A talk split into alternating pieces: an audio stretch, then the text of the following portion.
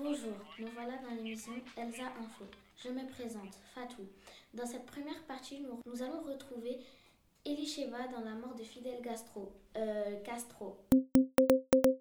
Fidel Castro est né le treize août mille neuf cent vingt-six à Biran. C'était un chef d'État cubain et il était l'un des principaux dirigeants de la révolution cubaine. Puis il était devenu le président du Conseil d'État de Cuba. Enfin, le dix-neuf février deux mille huit, Fidel Castro déclare sa retraite de la tête de l'État cubain à cause de ses problèmes de santé. Il laisse sa place à son frère Raúl Castro. Fidel Castro est mort le vingt-cinq novembre deux mille seize à La Havane. Merci Elisheva pour cette interprétation. Nous continuons tout de suite en sport. Nous retrouvons notre cher Jacques Othniel avec les Airboard. Bonjour à tous, c'est moi Jacques Othniel. Aujourd'hui, je vais vous parler de l'airboard. L'airboard est une sorte de luge qui se pratique, bien sûr, à la montagne. Il se pratique sur le ventre, ce qui permet à l'utilisateur d'aller très vite. La luge ancienne ne peut pas aller aussi vite que l'airboard, car en s'asseyant sur la luge standard, notre poids ralentit sa vitesse. L'airboard est un bon, est un bon outil de loisir, mais il coûte très cher. À partir de cent euros jusqu'à plus de trois cents euros. Il est très, très pratique, facile à ranger et à, ou à offrir. Partagez des moments et des souvenirs et revenez de la montagne tout joyeux. Profitez-en et je vous dis à bientôt pour une nouvelle chronique. Je vous conseille de l'essayer ce airboard. Comme on le dit, le sport c'est bon pour le corps.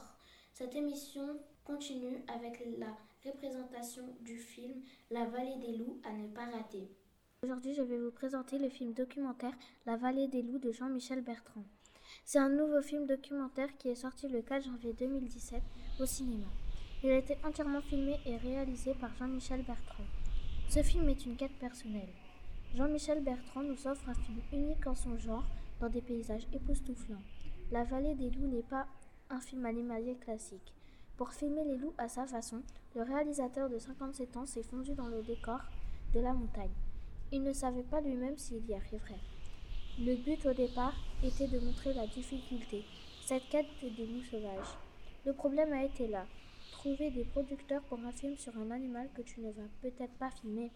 Le film dure deux heures huit et il est très intéressant. Merci de m'avoir écouté et à bientôt. Avec Bonko, Andrea et Yuhan, des expériences en sciences, la superlune. Bonjour, aujourd'hui on va parler de la superlune.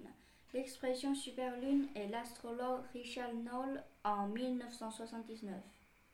C'est ce qu'on appelle superlune, c'est le fait que la lune semble plus grosse et plus lumineuse qu'à l'ordinaire.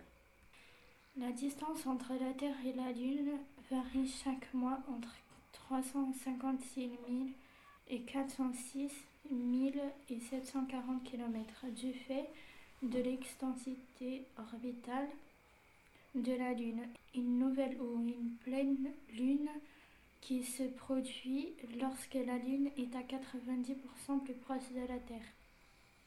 La Terre, le Soleil et la Lune étant alignés, dont la Lune est plus près de la Terre, cela donne le nom de superlune. Merci de nous avoir écoutés, au revoir. Merci Bonko, Andrea et Johan pour cette info. Bon, c'est la dernière chronique de l'émission avec Abdel en sport, le championnat du monde de handball. Salut à tous, c'est Abdel et aujourd'hui je vais vous parler d'un sport très connu. Ce sport, c'est le handball. Le handball est un sport collectif où deux équipes de seize joueurs s'affrontent avec un ballon sur un terrain rectangulaire séparé en deux camps.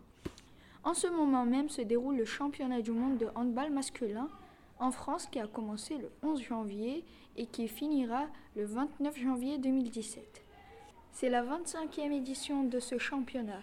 Le championnat se déroule en deux phases, les poules et la, file, et la phase finale à élimination directe. Il y a vingt-quatre pays qui participent au championnat. La France est en tête de sa poule. Elle va jouer le dix-neuf janvier contre la Pologne à Nantes pour son dernier match de poule. Elle va aussi jouer le vingt et un janvier à dix-huit heures. L'équipe de France est composée de dix-sept joueurs avec neuf arrières, deux pivots, trois alliés, deux gardiens et un dix-septième homme. Et voilà, c'était tout pour cette chronique et allez les bleus. Merci de nous avoir écoutés et à bientôt.